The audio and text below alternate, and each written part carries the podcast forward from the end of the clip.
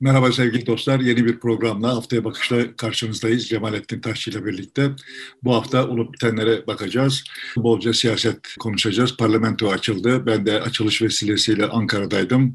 Açılışı izledim yakından. Biraz da onunla ilgili gözlemlerimi anlatıp e, işte Altılı Masa, Meral Akşener'in açıklamaları, Mezitli'deki saldırı üzerine e, kısa değerlendirmelerimizi yapıp programı bitiririz diye ümit ediyoruz. Evet ben e, bir cumartesi günü Ankara'daydım. Orada canlı yayına da katıldık, açılış yaptık. Çok sayıda milletvekiliyle, gazeteciyle bir aradaydık. Konuştuk doğal olarak siyaset konuşmuş olduk. Bir kere mecliste genel hava itibariyle bir gerilim vardı. E, neşe yoktu. Eskiden açılışlarda e, çok neşeli olurdu insanlar. E, birbirleriyle uzun süre bir arada olmadıkları için işte o iki aylık, üç aylık aranın sonundan kucaklaşırlar, selamlaşırlar, şakalaşırlar. İşte nerede ne dair bir iki laf ederler filan. Böyle bir buluşma günü gibi olurdu ama bu sefer öyle değildi. Zaten güvenlik çok hat safhada, polis çok görünür durumda. E, gerginlik de öyle devam ediyordu. Onun dışında meclisin açılışında Cumhurbaşkanı Erdoğan aslında bildiğimiz klasik icraatın içinden konuşması yaptı. E, tonu da aslında düşüktü, moral de düşüktü. Bir seçim startı verdiğinde anladık e, konuşması bittiğinde. Yazılı metninde bize önceden dağıttılar. Orada da e, yakından takip edebildik. Temel argümanı dünya çok kötü durumda, ekonomi çok kötü, bizde de kötü ama biz düzeltiyoruz. Herkes bu aynı dertle karşılaştı e, ama biz bunu düzeltmek için olağanüstü çaba harcıyoruz. Bir de bizim yolumuz farklı. İşte özel ekonomi programı var. Biz o yoldan gidiyoruz. Biz kazanacağız. İşte hele yılbaşı geçsin işte bütün şeyler maaşlar artacak. Herkes hakkını alacak üzerine kurulu. İkinci olarak da Türkiye bölgesinde güçlü bir ülke dünyanın olup bitenlerine nizamat veriyor. İşte koridoru biz açtık, işte esir değişimini biz yaptık. Dünyada ne kadar mesele varsa biz onunla ilgiliyiz. Türkiye 789 kilometreden ibaret değildir, içe kapanan bir ülke değildir. Dışarıda olup biten her şeyle meşgulüz. İnsanlar da bunu takdir ediyorlar. Dolayısıyla önümüzdeki dönem bir Türkiye yüzyılı olacaktır. Zaten bir yüzüncü yılı da geride bırakıyoruz Cumhuriyet'in deyip anlaşılan Türkiye yüzyılı üzerine bir seçim kampanyası. Dünya kötü, biz de kötüyüz ama biz onlardan daha önce toparlanıyoruz diyen bir e, anlayış üzerine kuran, kurulu olacak bir seçim kampanyasına gidiyor gibi gözüküyor ya da şimdilik yokluyor bunlar nasıl olur tutar mı diye. Ertan Aydın diye eski metin yazarı var idi. Ankara Milletvekili de yapmıştı. Onun üzerinden yeni bir seçim bürosu ya da koordinasyon bürosu e, kurmuş. Seçim bürosu demeyelim ama strateji bürosu. Onlar yeni bir yaklaşım ortaya koyuyorlar. Daha demokrat olmak, daha merkezdeki kitleye hitap etme, işte HDP'yi kriminal göstermekten vazgeçme, onları da Kürtleri de kucaklayacak bir anlayış içerisinde olma. Galiba biraz da şimdilik söylenmiyor ama MHP'den de uzak durma anlayışının da içerisinde hakim olduğu bir yaklaşım sergiliyor. Bu e, konuşma e, birazcık onaydı. icraatın içinden kısmı hep alışık olduğumuz bir şey ama sonucu biraz onunla ilgili gibi duruyor idi.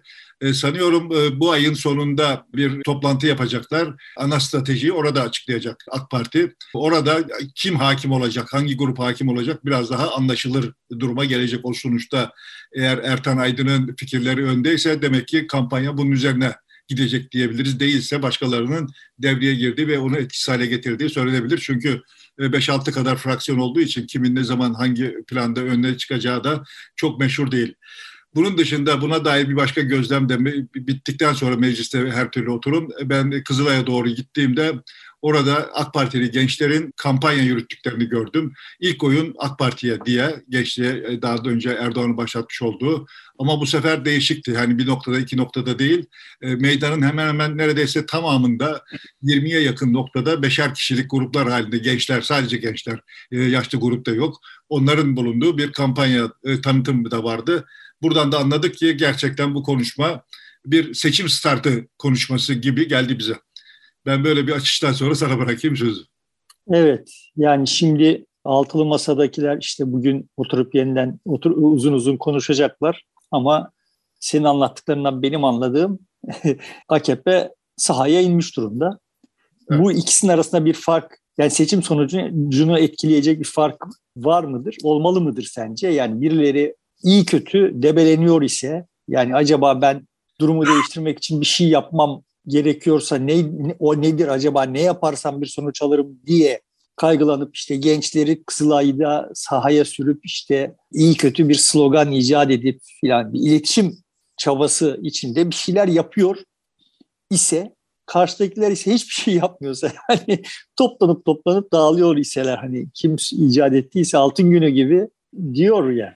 Onun gibi böyle toplanıp toplanıp dağılıyor iseler aralarında sonuç almak açısından bir fark olması şaşırtıcı olmaz. Et toplamda önce bunu işaret etmek gerekiyor yani.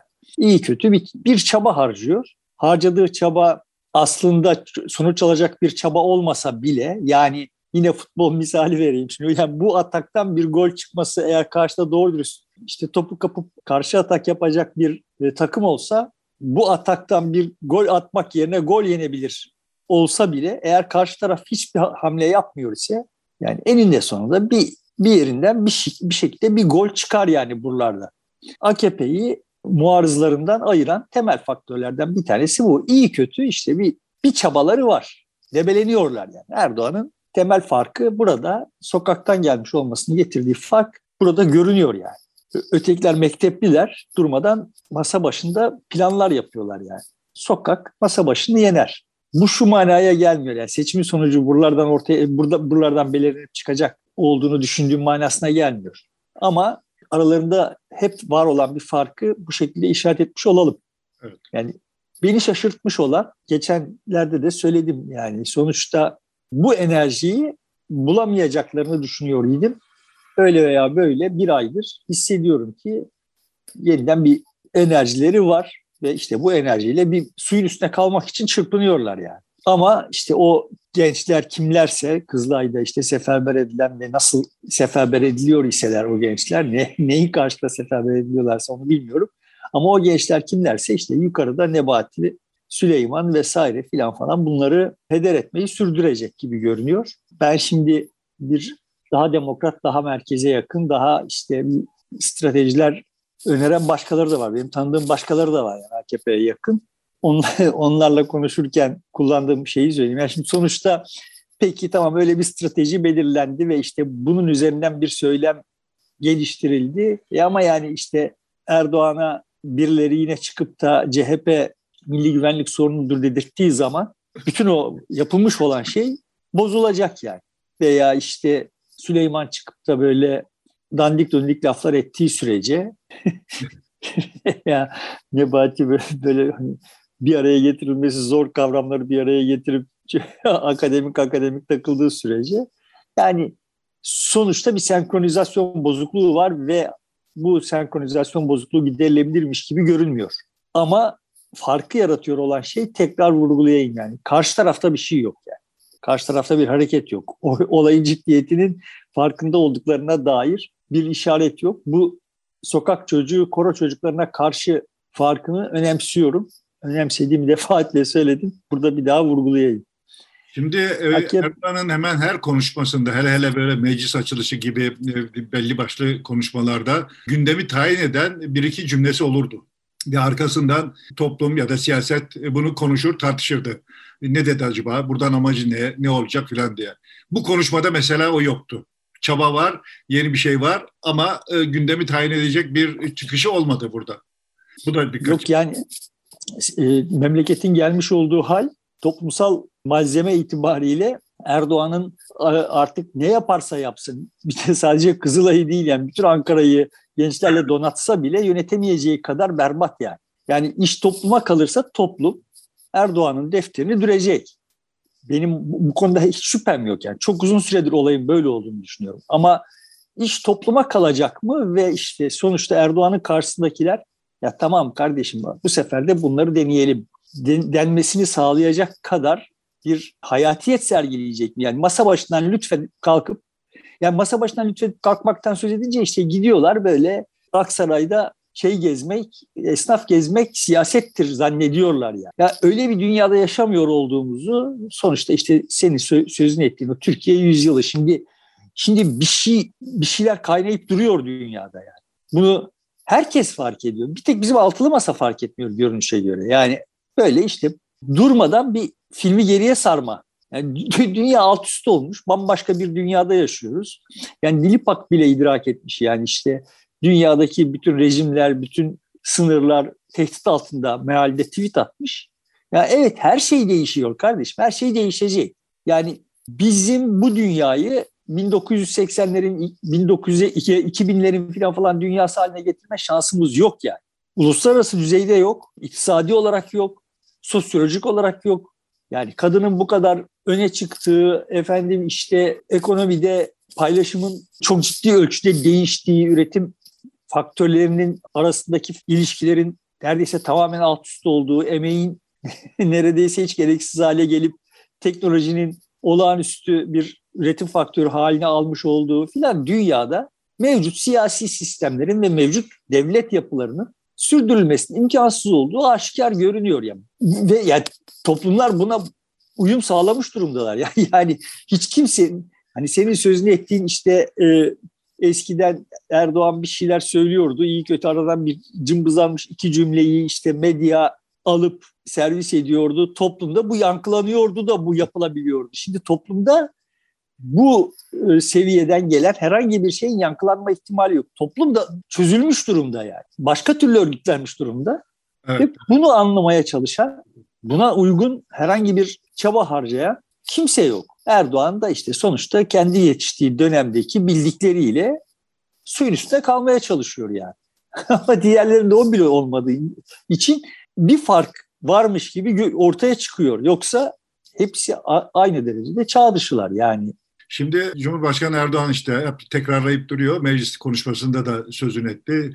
İşte bizim e, kendi ekonomi e, modelimiz, Türkiye ekonomi modeliyle işte bütün dünyanın dikkatini çekeceğiz ve buradan bir çıkış yoluna giriyoruz. Zaten girdik. Bizim belirtiler bunu gösteriyor. Bu da bu modele dayanıyor diyor. Ama e, modelin uygulayıcısı durumunda olan Maliye ve Hazine Bakanı Nebati de başka türlü bir konuşma yapıyor. Benim bile anlayamadığım epistemoloji filan diyen bir konuşma.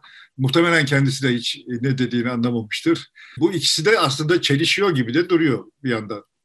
Yani şimdi şöyle aslında Nebati'nin konuşmasında benim kusura bakmayın benim şahsi bakış açımda anlaşılmayacak bir şey yok. Sadece çok bunu hani siyasetçi ağzıyla söylemiyor. Yaptığı tespitler kendi hesabında doğru. Yapılan işler o tespitler uygun değil. Yani evet dünya başka bir dünya artık. Bu dünyada başka bir ekonomiye ihtiyaç var ama yapılan işler onu gösteriyor. Evet yani o o ihtiyacın fark edilmiş olduğu ve e, ona uygun bir şeylermiş bir şeyler tasarlanmış olduğunu göstermiyor yani. Yapılan işler işte ta 1940'ların yani 1980'de ortaya çıkmış olan ne varsa 1980 akabinde ortaya çıkmış olan ne varsa onun hepsini geriye sarmak yani. Şu anda fiili olarak geçen gün ve geçen seninle Asaf Savaş Akat şeyde konuşurlarken ekonomik görünümde işte 1960'ların filan Türkiye'sinden şeyi anlatıyorlar. Sanayici kredi, kredi alacak. Çünkü kredi faizi Merkez Bankası yani devlet tarafından belirlendiği için çok düşük ve dolayısıyla krediyi alan abad oluyor. Para kıt. Bu parayı düşük faizle almak için yarış var. Bunun içinde işte bankalar banka müdürlerine falan falan hediye gönüllü rüşvetler veriliyor vesaire. Ama tablo şöyle çalışıyor. Şimdi kredi faizi düşük sen krediyi alıyorsun diyelim ki işte 1 milyon lira kredi alıyorsun. Şu şartla alıyorsun yani. Yarısını bankaya şey olarak yatıracaksın. Vadesiz hesap olarak yatıracaksın. Ona dokunmayacaksın yani. Yani 1 milyon lira alacaksın 500 bin lirasını faizsiz. Çünkü vadesiz hesaplara faiz yok yarısını bankaya yatıracaksın. Aslında 500 bin lira kredi almış oluyorsun yani. Aslında işte diyelim ki yüzde 20 ile kredi yüzde 20 faizle sana kredi verdilerse yüzde 40 faizle vermiş oluyorlar. Şimdi bu tür sistemlerin içinden geçti geldi Türkiye. Türkiye bunları bilmiyor değil yani. Ve şimdi biz kademeli olarak Nebati'nin ve Erdoğan'ın kılavuzluğuyla 1940'ların Türkiye'sine doğru gidiyoruz. 1990'ların Türkiye'sine götürmüşlerdi bizi işte beyaz toroslar falan lafları ederek ve işte Haziran-Kasım arasındaki kıyametle birlikte şimdi 1940'lara doğru götürüyorlar bizi. Yani bu lafları ediyorlar da hani Türkiye yüzyılıydı işte ekonomide e, epistemoloji kopmuş vesaire laflar ediyorlar da ama kafalar 1940 yani. Yani, yani sadece ekonomik uygulama olarak 1940 değil galiba 1940'ın zihniyeti neydiyse onu da uyguluyorlar. Aynen. Aynen yani dolayısıyla şimdi tekrar söylüyorum temel temel farkı şurada. Bunlar hiç değilse böyle laflar edip bir de debeleniyorlar. Ötekiler sanki hiçbir şey olmamış dünyada. Onların yetiştiği dünyada yaşıyormuşuz. Varsayımıyla hiçbir şeyin farkında olmadan ha işte bunlar gidecek sıra bize gelecek. Mantığıyla siyaset yapıyorlar yani.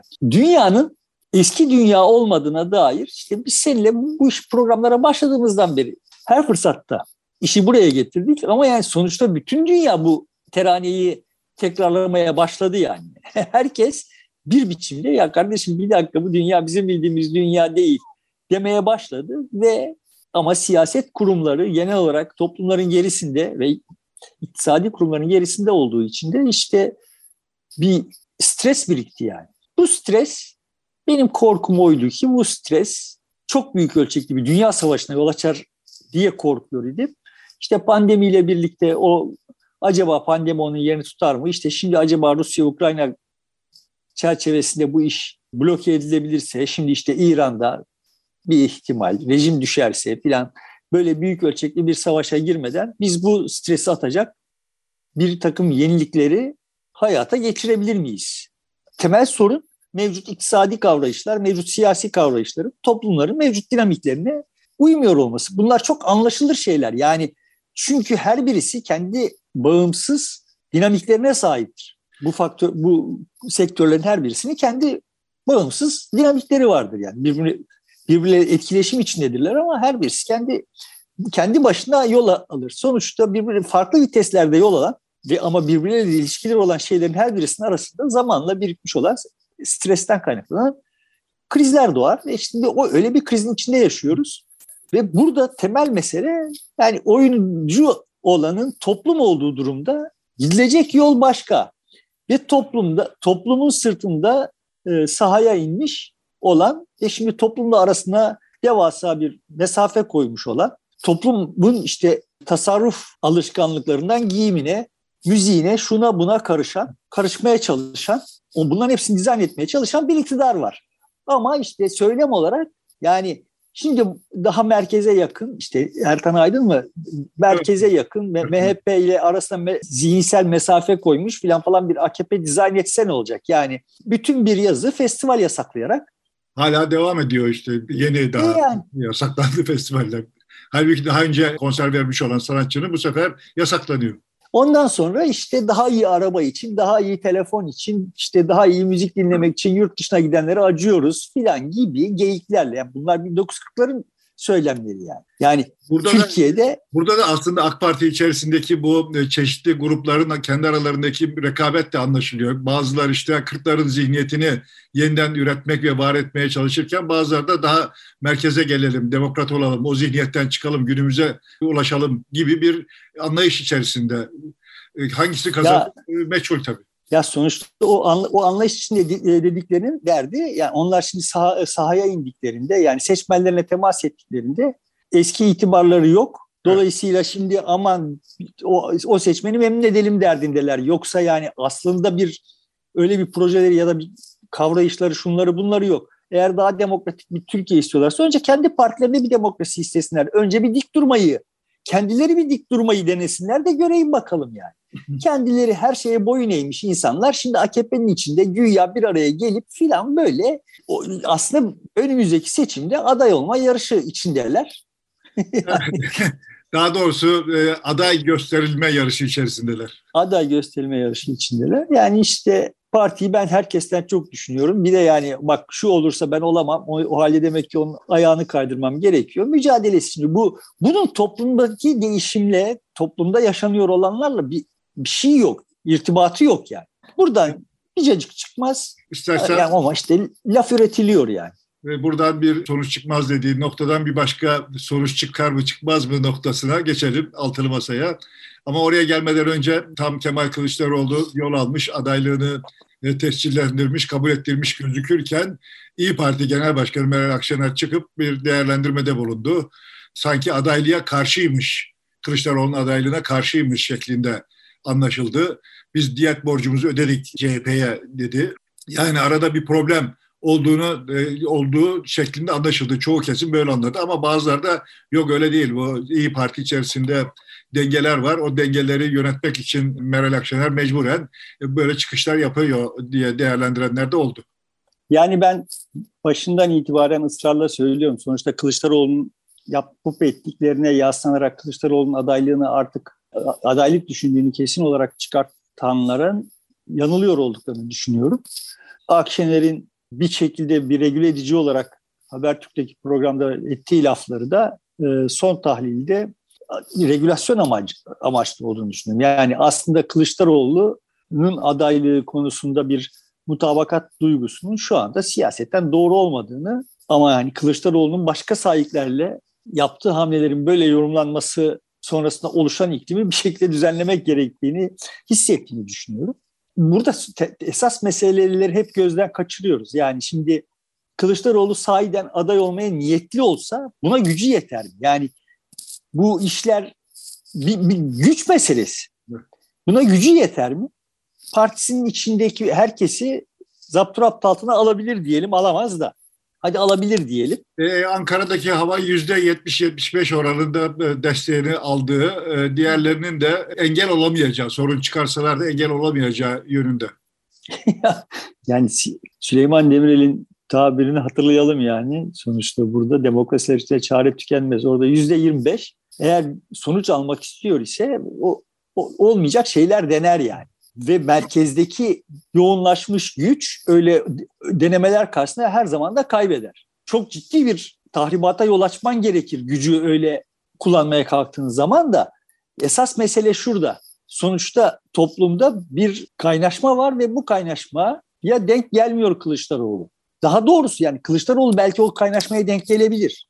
O yani o kaynaşma Kılıçdaroğlu hikayeyi şöyle kurmuş olsaydı. Yani kardeşim bak benim adaylık gibi bir derdim yok ama toplum beni zorla aday etti şekline getirebilseydi olayı bu yapılabilirdi bir ihtimal. Ama Kılıçdaroğlu'nun kendisine aday olmak gibi bir derdi olmadığı için bunun yolunu aramadı diye düşünüyorum yani. Ben böyle bakıyorum. Şimdi küçücük şeylere büyük anlamlar yükleme e, sanatı olarak işte böyle siyasi yorumculuk ve işte gazetecilik çerçevesinde evet Akşener'in çıkışına da bu şekilde bir e, anlam verilmesi gerekiyordu. Verildi. Sorun şu, Akşener'in gücü neye yetecek? Yani Akşener'in niyeti ne? O niyeti hayata geçirecek kabiliyeti var mı? Akşener'in bir şu aday olsun bu olmasın filan falan gibi bir niyeti şu anda şu safhada yoktur diye düşünüyorum. Yani kendisi aday olmayacaksa sonuçta kendisini tehdit etmeyecek ve kazanacak bir aday olsun. Akşener'in şu isim odur. Evet tamam bu uyuyor benim kıstaslarıma diyebilir ama kafasında şu da vardır. Yani başka başkası da olabilir. Yani bu kıstaslara uymak kaydıyla başkası da olabilir. Yani birisine kendisini angaje etmiş değildir. Sorun şu şimdi Akşener işte partisini kongreye götürüyor. Yani işte seçime kadar bir yandan da kongre ile uğraşacak. Yani işte partiyi vay yeniden merkez sağ taşımaya çalışıyor geyikleri dönecek ortada.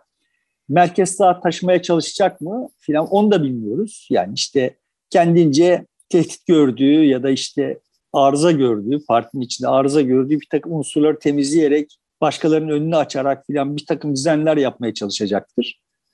Hep niyetler üzerinden vesaire konuşuyoruz. Asıl mesele imkanlar ve güç yani. Siyaset bu imkanların ve gücün, güçlerin birbirine itiştiği sahada oluyor. Şöyle bir şey talep ediyorum, şu hayal ediyorum demenin bir manası yok yani. Akşener'in gücü geçen sefer Abdullah Gül'ün aday olmasını engellemeye yetmiş. Şimdi bunu anlıyoruz. Peki ama seçim kazanmaya yetmiş mi? Yani son tahlilde yap, yapabileceği şey bunlardan ibaret. Şu olmasın dersin ve o, olmasına mani olabilirsin. Ama neyin olacağı senin tayin edeceğin bir şey değil. Evet, yani bir kongreye gidiyor, bir kongrede bir tasfiye beklentisi içerisinde olanlar var ama bazıları da diyor ki il ve ilçeleri yapacak, ilçe ve illeri yapıp e, genel kurulu da seçim sonrasına e, bırakacak. Bu zaten bir yasa gereği zorunluluk var idi, o yüzden e, gidiliyor diyenler de var. Ya da en azından e, partileri belki de parti içerisindeki yarışla meşgul edip e, kendisi yukarıda daha rahat davranmayı da seçmiş olabilir. Yani sonuçta partililer parti işleriyle ben meşgul olurken Meral Akşener'i meşgul etmeyecekler mi? Yani? Meral Akşener'in de mesaisi önemli bir bölümü oraya gidecek, gitmek zorunda kalacak. Ama yani işte zaten mes- meseleler buralarda yani. Meral Akşener'in zaten oyun alanı orası. Biz buradan bakıyoruz ve işte kendi kafamızda bunların bir tane derdi var her birisinin. Gece yattıkları zaman kafalarında bir tek problem yüzünden uy- uykuları kaçıyor. O da Erdoğan'ı nasıl devireceğiz? Zannediyoruz. Öyle değil yani olay. Bunların kafasındaki bir problem önce doğa, işin doğalı da bu. Yani son tahlilde seçimler olur geçer. Partilerde postlar baki yani ya da baki kalması Gerekir. için yapabilecekleri şeyler var. Seçim sonuçları dediğim gibi Meral Akşener Abdullah Gül'ün aday olmasına mani olabilir ama onun yerine Muharrem İnce'nin aday olmasını mı istiyormuştur? E, kendisi adaydı zaten. Kendisi kazansın istiyordur ama kendisini de tek aday yaptıramadı o zaman. E, yani sonuçta şimdi bir şeyleri engellemeye gücün yeter, bir şeyleri yapmaya gücün yetmez. Gücünün yettiği yer parti içidir. Parti içleri bir, bir ölçüye kadar gücü yeter. Dolayısıyla oyun alanı orası yani. Bizim bunlara yakıştırdığımız şeyler yanlış ve o da şey değil yani insanlar kusurlu Akşener'in aslında şimdi şöyle davranması gerekiyor derken biz yanılıyoruz. Biz yanlış yapıyoruz yani. Oyun başka bir şey. Şimdi bu dinamiklerin doğru kurulmuş olduğu toplumlarda yani işte orada hata yapan ayıklanabildiği, ilk hatada değil belki ama ölümcül hata yapan ayıklanabildiği, diğerlerin diğer hatalardan öğrenilebildiği, zamanlı geldiğinde işte sonbaharda yaprakların düşmesi gibi işte gereksiz olanların daldan düştüğü, hayatiyetini kaybedenin daldan düştüğü falan falan bir sistem kurulur, kurulursa o sistem zaten eninde sonunda toplumla bir biçimde makas açılsa bile zamanla bu açılan makası kapatmayı becerir ve hayatta kalır. Bizimki gibi böyle yukarıdan dizayn olduğu zaman kalmıyor işte yani. Toplumun şu andaki sıkıntısı bu örgütleme biçimimizde var. Biz bu programı altılı masa toplanmadan önce çektik. Dolayısıyla e, toplantıdan ne çıkacağını bilmiyoruz. Ama aslında ne çıkacağını biliyoruz da diyebiliriz. Ee, çok fazla bir şey değişmeyecek gibi mevcudu konuşacaklar. Ama ondan önce isterseniz Ankara'da gene konuşulan başka bir şey vardı. Onu soralım. Ee, bu aslında e, televizyonda da e, gündeme geldi. E, Fox TV'de de. Bu AK Parti'nin işte daha doğrusu Cumhurbaşkanı Erdoğan'ın son anda parlamenter sistemi bir meclise getirip seçim öncesi bu sistemi değiştireceği ve böylece muhalefetin elindeki bütün kozu devralacağı şeklinde bir değerlendirme var. Bunda işte sahada işte biz mecliste çoğunluğu kaybediyoruz e, ama Cumhurbaşkanlığını alıyoruz tespiti üzerine e, yapıyor. Öyleyse biz oradaki iktidarımızı da alalım. Cumhurbaşkanlığı da belki tehlikeye girebilir. E, biz parlamentoda gene iktidarımızı sürdürürüz tezi. Bu yapılabilir bir şey mi? Yapıldığında ters tepebilir mi? Yapılabilir bir takım e, aklı evveller bunu Erdoğan'a. Yani şimdi Türkiye'de e, bu anlamda her şey mümkün. Çünkü her şey tek adamın elinde. Ağzına baktığı için o tek adam da uygun yerine denk gelirse her şeyi kabul edebilir. Şimdi buna da yatabilir. Sorun şu. Bunun içinde bir takım anketler falan da yaptırırlar. O anketlerin sonuçları uygun bir şey çıkmaz. Yani şimdi şöyle söyleyeyim. Sonuçta muhalefetin elinde kuzu mu almış olacaklar parlamenter sisteme geçmekte? Aslında kendi ellerindeki bütün kuzu devretmiş olacaklar. Çünkü bütün iddiaları işte bu sistemin Türkiye'yi uçuracağı iddiasıyla. İlk elde toplum Aa bak evet muhalefetin zaten ya, e, seçimden sonra yapmaya yapmayı vaat ettiğini şimdi bunlar yaptılar o halde bizim de bunların arkasında durmamızda bir beis yok gibi bir akıl yürütmeyle bunlar bütün iddialarından vazgeçtiler. Bunlara demek ki Türkiye artık teslim edilemez. Noktası arasında kaldığını düşünelim. Sokaktaki Ahmet Bey bir aklına işte yolda yürürken aklına şu düşecek. Ulan muhalefete oy verme sebebim benim. Muhalefetin bana vaadi şeydi. Muhalefete oy verecek olsaydım eğer sebebi parlamenter sisteme geçiş olacaktı. E zaten geçildi artık muhalefete oy vermenin gereği kalmadı. Geldi diyelim. Ahmet Bey yürürken veya Ayşe Hanım yürürken 10 adım sonra aklına şu geliyor. E iyi de bunların bütün bize vaadi bu e, sistem değişikliği ile Türkiye'yi uçurmaktı. Bunların Türkiye'nin işte önümüzdeki 100 yılda damga vuracak dediği şey 4 yılda eskiyor ise ya bunlara da güvenilmez. Düşüncesi de gelecek aklına yani.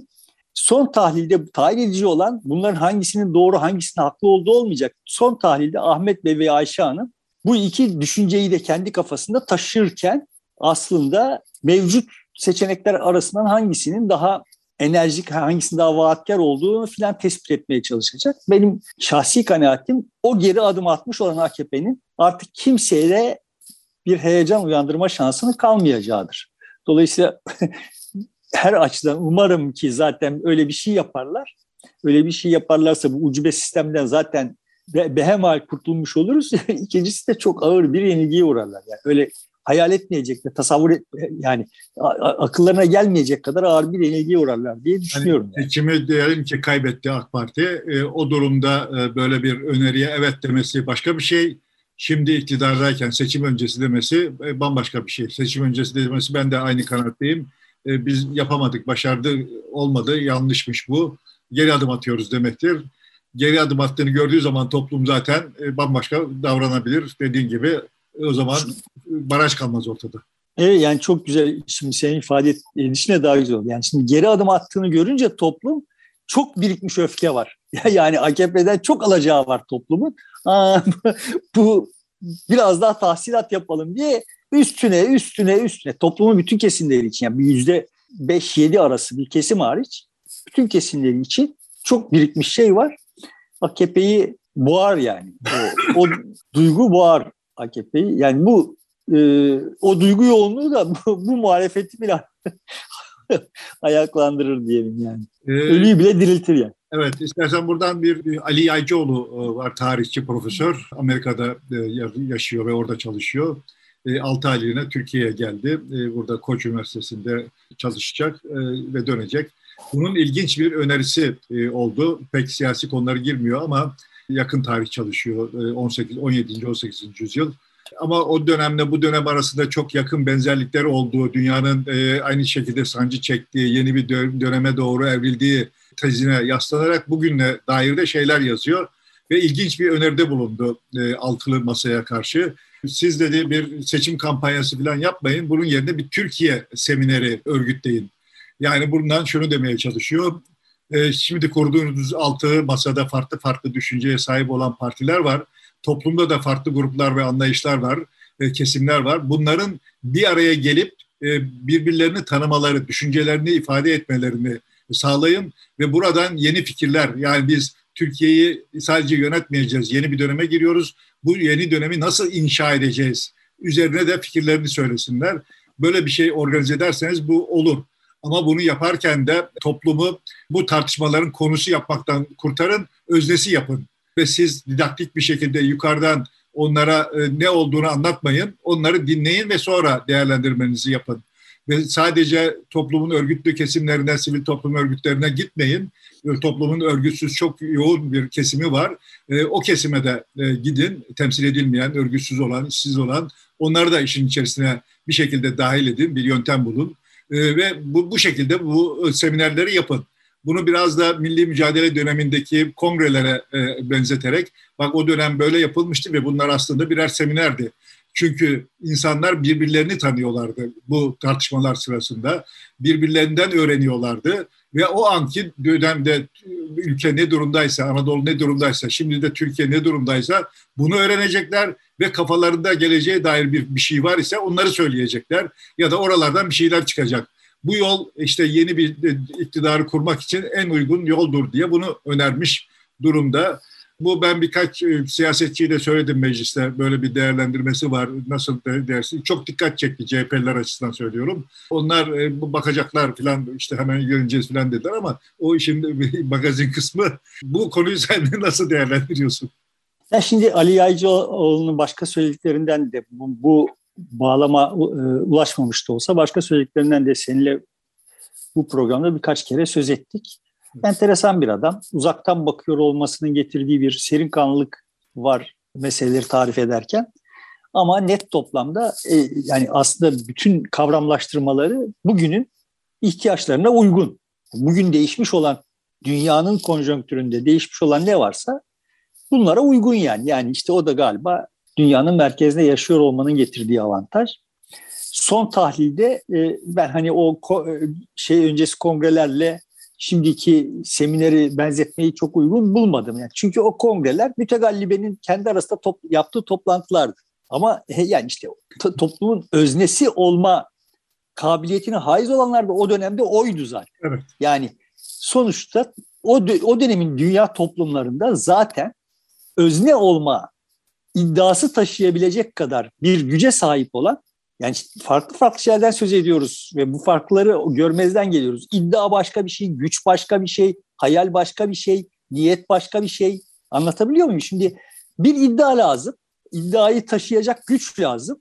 O da tarihte bu iddiaya sahip olanların içinde belli bir e, güce sahip olmayanlar o kongrelerde organize oldular. Yani çünkü güç İstanbul'da işte 3-5 bin kişinin elinde toplanmıştı ama artık böyle olmamalı diyebilecek bir iddiaya sahip olabilen Türkiye'de işte bir 300 bin kişi vardı. O kongreler o 300 bin kişiyi teyakkuza geçirdi. Evet yani yapabiliriz, edebiliriz demekti. Şimdi de bu anlamda Ali Yaycıoğlu'na katılıyorum. Çünkü şimdi de Türkiye'de toplumda kendisini bir şekilde özne hissedebiliyor olan bir yüzde yirmi var. Özne midir değil midir? Onlar da özne değiller aslında. Bu mevcut siyaset düzeni yüzünden, siyaset metodolojisi yüzünden ama iyi kötü işte iktisadi olarak, akademik olarak, entelektüel olarak, medyada medya mensubu olarak filan bir biçimde özneymiş gibi hissedebilen kendisini bir yüzde yirmi var ve özne olma iddiası taşıyan daha ağır ilave bir yüzde kırk daha var yani. Bütün bu oranları uyduruyorum. Ölçmüş değilim yani. Kabaca zaten daha hassas ölçümlere de çok inanmam yani. Kabaca olay böyle bir şey. Şimdi bu yüzde kırkın evet yani böyle masalarda bir araya gelmesi, birbiriyle bilek güreştirmesini sağlamak siyaseten her şeyi değiştirir Türkiye'de. Yani çok şematize edelim yani. Kürtler var, Kürt düşmanları var. Bunlar birbirlerinin bileklerini bükemeyecek olduklarını görürlerse başka bir Türkiye olur. Öyle değil mi yani? Tabii. De aynı masada ya da aynı oturumda, aynı bir yerde konuşuyor olmaları, fikirlerini beyan ediyor olmaları birbirlerini tanımalarını da sağlayacak ve birlikte iş yapabilme kabiliyeti olduğunu da gösterecektir. Teknik olarak aslında toplumda zaten bu işi yapıyorlar da. Yapıyorlar, evet. Bunu da biliyoruz. Yani ekonomide yapıyorlar. İşte birbirlerinin çalıştırıyor biliyorlar. Yani Kürt iş adamları Türk işçileri, Türk iş adamları Kürt işçileri çalıştırabiliyorlar filan. Öte, öte taraftan alışveriş yapıyorlar. Siyasette öte yandan işte. Bu siyasette olmuyor. Diğer alanlarda oluyor. Hayatın diğer alanlarında oluyor da. İşte şimdi demek ki o insanları özneleştirir isek yani siyaseti o insanların özneleşmesinin bir zemini haline getirirsek o zaman siyasette de olacak yani. Gibi şimdi bunun sayısız uzantısı var. Asıl o en başta sözünü ettiğim gaz birikmesi yani işte o stres zaten bu tür prosedürlerle e, ortadan kalkar. Sorun şu, bunu Ali, Ali Yağcıoğlu'nun bunu yapmalarını teklif ettiği insanların hiçbirisinin böyle bir hayali yok. Kabus onlar için. Yani o yüzde yirmiye dahil oldukları. Şimdi CHP genel merkezinde bir biçimde bir pozisyon olan adamın zaten bütün derdi o yüzde yirminin kalan yüzde kırkı önünü kesmesini sağlamak. Çünkü o yüzde yirmiye mensup adam yani. Dolayısıyla pratikte uygulanabilir değil. Ama evet yani Türkiye'nin ihtiyacı olan şey bu. Bu anlamda bir siyaset üreten de malı götürür ama bu kalan süre içinde böyle bir şey yapılabilir mi zannetmiyorum. Ama Türkiye'nin ihtiyacı bu yani. Aslında model Bunu, derece e, basit de altılı masayı bütün ilde kursa, bütün e, il yönetimleri e, bir araya gelseler o masada bir adım atılmış bile olur. Bu bile bir şey yani. Yani tabii ki bir şey. Sonuçta bu anlamda bir irade beyanı biz böyle bir şey yapmaya çalışacağız hissiyatın uyandırılması bile yapılmadan zaten evet. her şeyi değiştirir. Ama dediğim gibi hani bu kabusları o adamların yani o kadınların. O yüzden onlara onlardan bunu beklemek yanlış. Ben hani bir süredir o yüzden diyorum ki bunu bizim yapmamız lazım. yani o yüzde kırka dahil olanların ama en azından Kardeşim. bunun tartışılıyor olması, gündeme getirilmiş olması önemli. E, bunlar uygulamazsa birilerinin uygulaması için zemin oluşturulmuş olur. Ben herkese Ali Yaycıoğlu'nu takip etmelerini zaten tavsiye ederim kendi hesabıma. Yani benim açımdan evet birçok bulanık yani şu anda dünya toplumlarında bulanık olarak var olan birçok şeyi somut elle tutulabilir, dile getirilebilir hale getiriyor. Çok ciddi bir mahareti var. Kendisi kendisinden çok daha fazla faydalanmamız gerekiyor. Yani bu fay, kendisinden faydalanmamız deyince hemen herkesin aklına ha şu falanca partiden milletvekili adayı yapalımlar geliyor. Yani öyle değil. Bulunduğu yerde işini çok iyi yapıyor. O yaptığı işin yani bu oksijen denen tuhaf gazetenin nasıl olup da zata şahanelerini bulduğunu falan falan bilmiyorum ama e, yap, yaptığı iyi iş anladığım kadarıyla Ali Yaycıoğlu'ndan bir platform açmak oldu yani. Daha önce başka bir yerde denk gelmemiştim. Akademik çalışmalarından da haberdar değildim yani. Ama Türk medyasında çıkıyordu. Özellikle de medyaskopta röportajlar oluyordu. Ama sınırlıydı doğal olarak. Böyle düzenli değildi en azından. Evet. Dolayısıyla yani evet Türkiye için ciddi bir kıymet kulak verilmesi gerektiğini düşünüyorum ve doğru teşhisler de bulunuyor. Yani o tedavi yöntemi geliştirmesini ondan beklemek zaten yanlış olur. Ama hani o, o konudaki atakları da iyi kötü mevcut siyasi aktörlerin hepsininkine kıyasla daha sağduyu sahibi şeyler yani. İstersen buradan e, Mezitli saldırısına geçelim. Onun açtığı yolu. Aslında e, hem e, iki komşumuzda İran'da ve Rusya'da kadınlar sokağa çıktı ve rejimi zorluyorlar. Bir değişiklik talep ediyorlar. Ama bizde de iki kadın, iki terörist bir saldırı gerçekleştirdi ve iki bir, bir polis şehit oldu. Ve bunun tartışması devam etti. Ee, önce CHP'liye saldırdı işte İçişleri Bakanı başta olmak üzere ve Cumhurbaşkanı. İşte o ölenlerden birisi sizin gazeteci dediğiniz işte 2011'de raporunuza yazdığınız kişi bak ne çıktı terörist çıktı siz bunları koruyorsunuz diye. Sonradan anlaşıldı ki e, o eylemde o kişi yok. Bunu da e, işte PKK açıkladı filan ama Selahattin Demirtaş çıktı zaten. Bu terör olur olmaz ilk önce Irak karşı çıktı. Biz e, demokratik sistemi savunmalıyız. Bu tür teröre ve şiddete terör demedi ama şiddete karşıyız dedi. Arkasından HDP iki eş genel başkanı yazılı açıklama yaptılar. Onlar da PKK ile kendi aralarında bir tavır koydular, mesafe koydular. Ama arkasından bir bakıyoruz ki PKK'nın o açıklamasında hem HDP hedef alındı hem de Selahattin Demirtaş hedef alındı. Rejime teslim olmakla e, suç, suçlandı her ikisi de. E, dolayısıyla aralarında mesafe konmuş oldu. Yani burada bir yandan kriminal hale getirip HDP'yi PKK'nın yanına atma derdinde olan, e, bütün seçim kampanyası bunun üzerine kuran ve hatta CHP'yi de milli güvenlik sorumluluğu olarak gören, onu da PKK'nın yanına koyan bir anlayış ile bir sahada bakıyoruz ki PKK ile karşı karşıya gelen ya da gelmeyi göze almış olan bir Selahattin Demirtaş ve HDP var diye ben özetledim durumu. Bundan sonrasını sana bırakayım. E ben şimdi serbestiyette bu konu hakkında bir semali bir program yaptık yani. Bu e, şeyleri özetle geçeyim. Son tahlilde bu Süleyman'ın ve Erdoğan'ın bu kadar fırsatçı bir biçimde CHP'yi kriminalize etmek için bundan yararlanmaya çalışması en hafif tabiriyle ayıp. Ve bu zannettikleri etkiyi yapmaz diye düşünüyorum yani. Öteki tarafından bakınca mevzuya asıl kıymetli olan tarafı belki orası. Senin işaret ettiğin tarafı yani. Sonuçta HDP'nin Demirtaş bir şey söylemeden kurumsal olarak bir şey söylememesi beni irkitti. yani bu kadar hiyerarşik bir yapı var görünüşe göre şeyde yani. Ama orada biraz da şeyde bir kurumsal yapı, birisi kişisel bir tutum. Duyar duymaz tepki göstermiş olabilir ama diğeri birkaç kişiyle konuşma ihtiyacı duyar parti olduğu için. Bilemeyeceğim ben böyle olabilir ve sen haklı olabilirsin. Yani burada iyimserlik daha şey gerçekçi olabilir. Ama benim açımdan hani bende kalan intiba e, aslında HDP adına siyasette hala içerideki Demirtaş'ın üretiyor olması. Bunu çok anlayış, e, anlaşılmaz bulmuyorum. Defalarca söyledim. Yani son tahlilde HDP'nin çok kanadı kırılmış durumda. Niye doğru siyaset üretmiyorsunuz kardeşim demek için de, demek haksızlık gibi geliyor bana bir yandan. Ama bir yandan da hani insan istiyor ki yani orada bir siyasi parti varsa o da siyaset üretme kabiliyetine haiz olsun. Hali hazırda işte bunu kendi başına becerebilir olsun.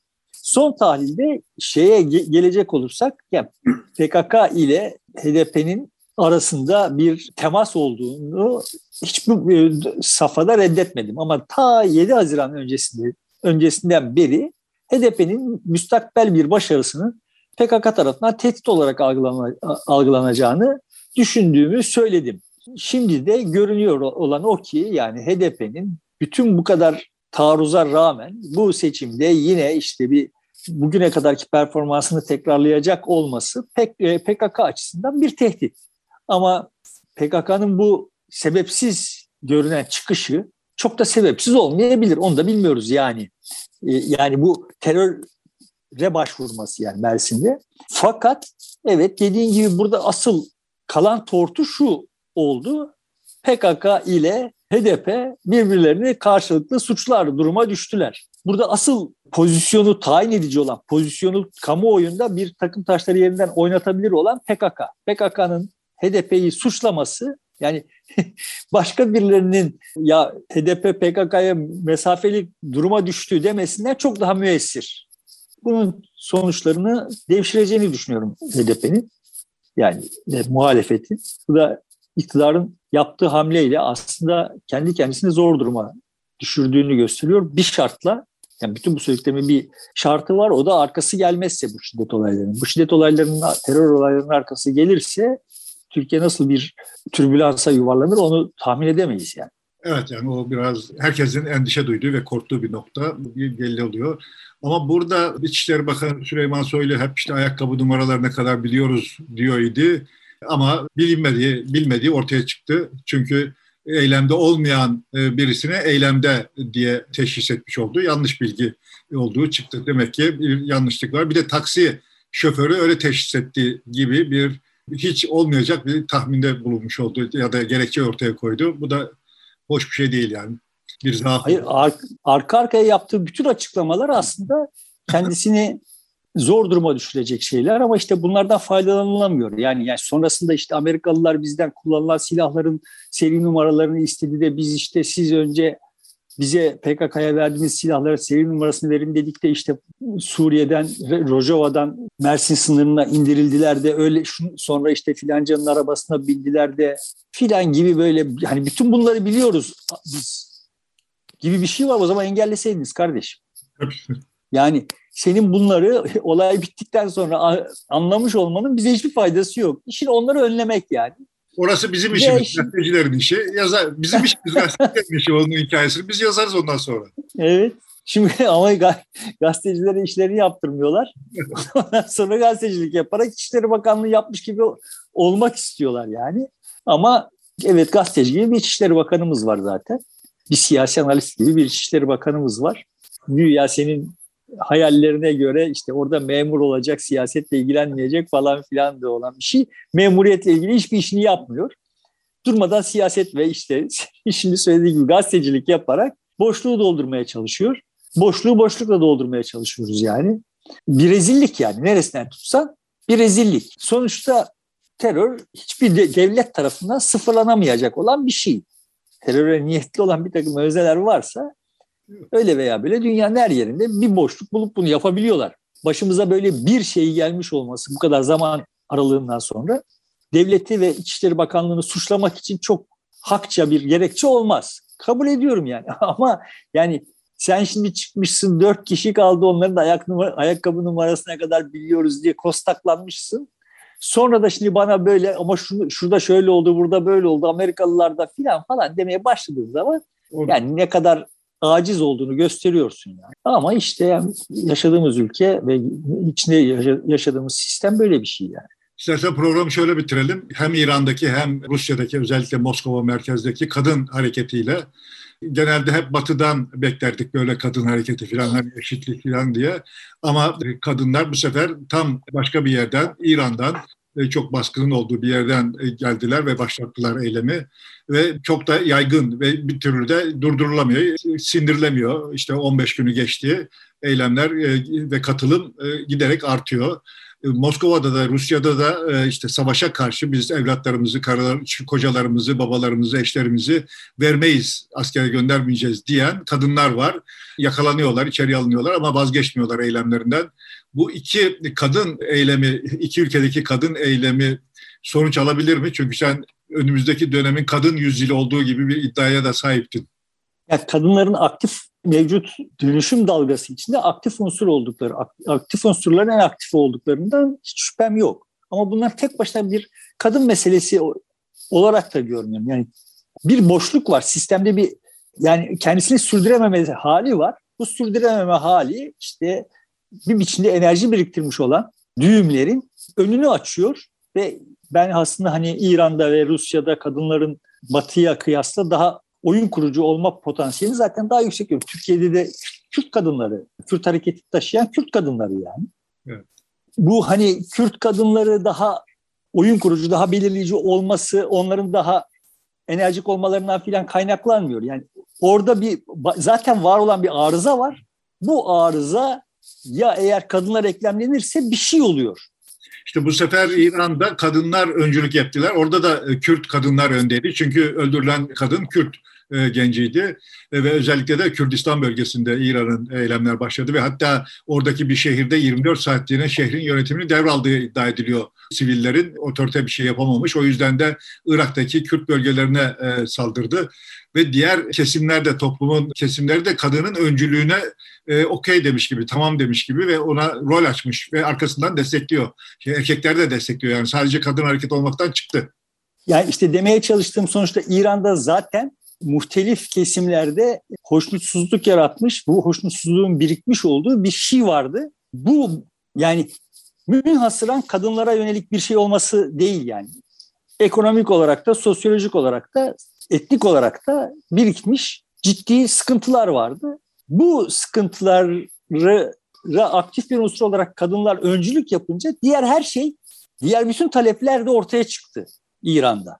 Yani senin dediğin gibi sonuçta İran'da kadınlar üzerinden başladı ama diğer bütün talepler de bunun arkasına eklemlendi. Çünkü evet orada böyle başka talepler var. Şimdi Rusya'da da eğer mesele sadece savaş olsa bir ihtimal olay bu hale gelmezdi. Ama mesele sadece savaş değil. Yani sonuçta Rusya'da da Türkiye'de olduğu gibi geniş kesimler 1980 sonrasında Batı dünyasına entegre olma hayali kurdular. Yani çünkü işte evet kendilerini e, gerçekleştirme şart, e, imkanları vesaireler filan o batı dünyasına entegre olmakla ilişkiliydi. Şimdi böyle kendi başına yeni bir kutup, yeni bir soğuk savaşın yeni bir kutbu olmaya çalışan üstelik de bunu da yani işte Çin'e vesaireye el açarak ancak yapabilir durumda olan bir Rusya'yı içlerine sindiremeyen sayısız insan olduğunu tahmin ediyorum.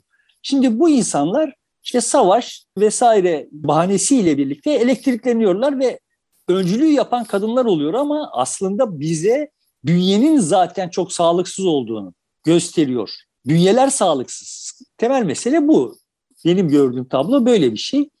Ve bu, bu sürdürülebilir değil. Yani sürdürülebilir olmadığı durumda ne olur? Yani ne, ne kadar zaman da sonuç alınır? Ortaya bir sonuç çıkar yani sonuç alınır. Yanlış bir tabir. Ortaya e, bir sonuç ne, ne kadar zamanda çıkar? Duruma göre değişir. Ve işte durumun bir tanesi de gücün ne kadar konsantre olduğu. Yani İran'da ve Rusya'da bu konsantre olmuş olan güç çok ciddi şiddet uygulayarak, devlet şiddet uygulayarak sonuç almayı erteleyebiliyor. Nereye kadar erteleyecek ve maliyeti ne olacak? Şöyle bir değerlendirme de var. Her iki, iki ülke içinde geçerli. Mevcut iktidarın içerisinden bir grup eğer ayrılır e, bu gösterilerin ya da işte itiraz eden sesin yanına geçerse sonuç alınabilir diye değerlendiriyorlar. Kesinlikle ben de katılıyorum. Yani o, genel olarak olaylar öyle çözülür, çözüme ulaşır ama bu sefer işte dediğim gibi ne kadar zamanda olur? Yani kimler bu oyunda kendileri için bir fırsat görüp senin dediğin türden işte karşı tarafa geçme inisiyatifini gösterir. Yani bunları göreceğiz. Yani bedel ödemeden bu işler olmuyor. İnsanlık olarak bedel ödeyerek yapıyoruz bu işleri. Hep şimdi de ciddi bedeller ödeniyor. Daha da ödenecek gibi görünüyor yani. Ama ölmüş olan bir sistem var. yani musalla taşına yatıyordu. Şimdi salası veriliyor artık yani. Namazı kılınacak. Çok kalmadı yani. Namaz kalmadı. Evet öyle gözüküyor. Ve bu namaz kılınırsa da sela verilirse veriliyor zaten. E, e, herhalde dünyada da pek çok şey buradan başlamış olacak. Tetikleyecek gibi gözüküyor. Yani evet burada geçen sefer de konuştuk yani. İran devrilirse her şey devrilir yani. Değişir yani. Peki burada bitiriyoruz o zaman. Başka bir şey var mı? Hay hay. Ve sevgili dostlar burada bitiriyoruz programı. Bize destek olmaya e, devam edin. E, teşekkür ediyoruz destek olanlara da. Görüşmek üzere, hoşçakalın.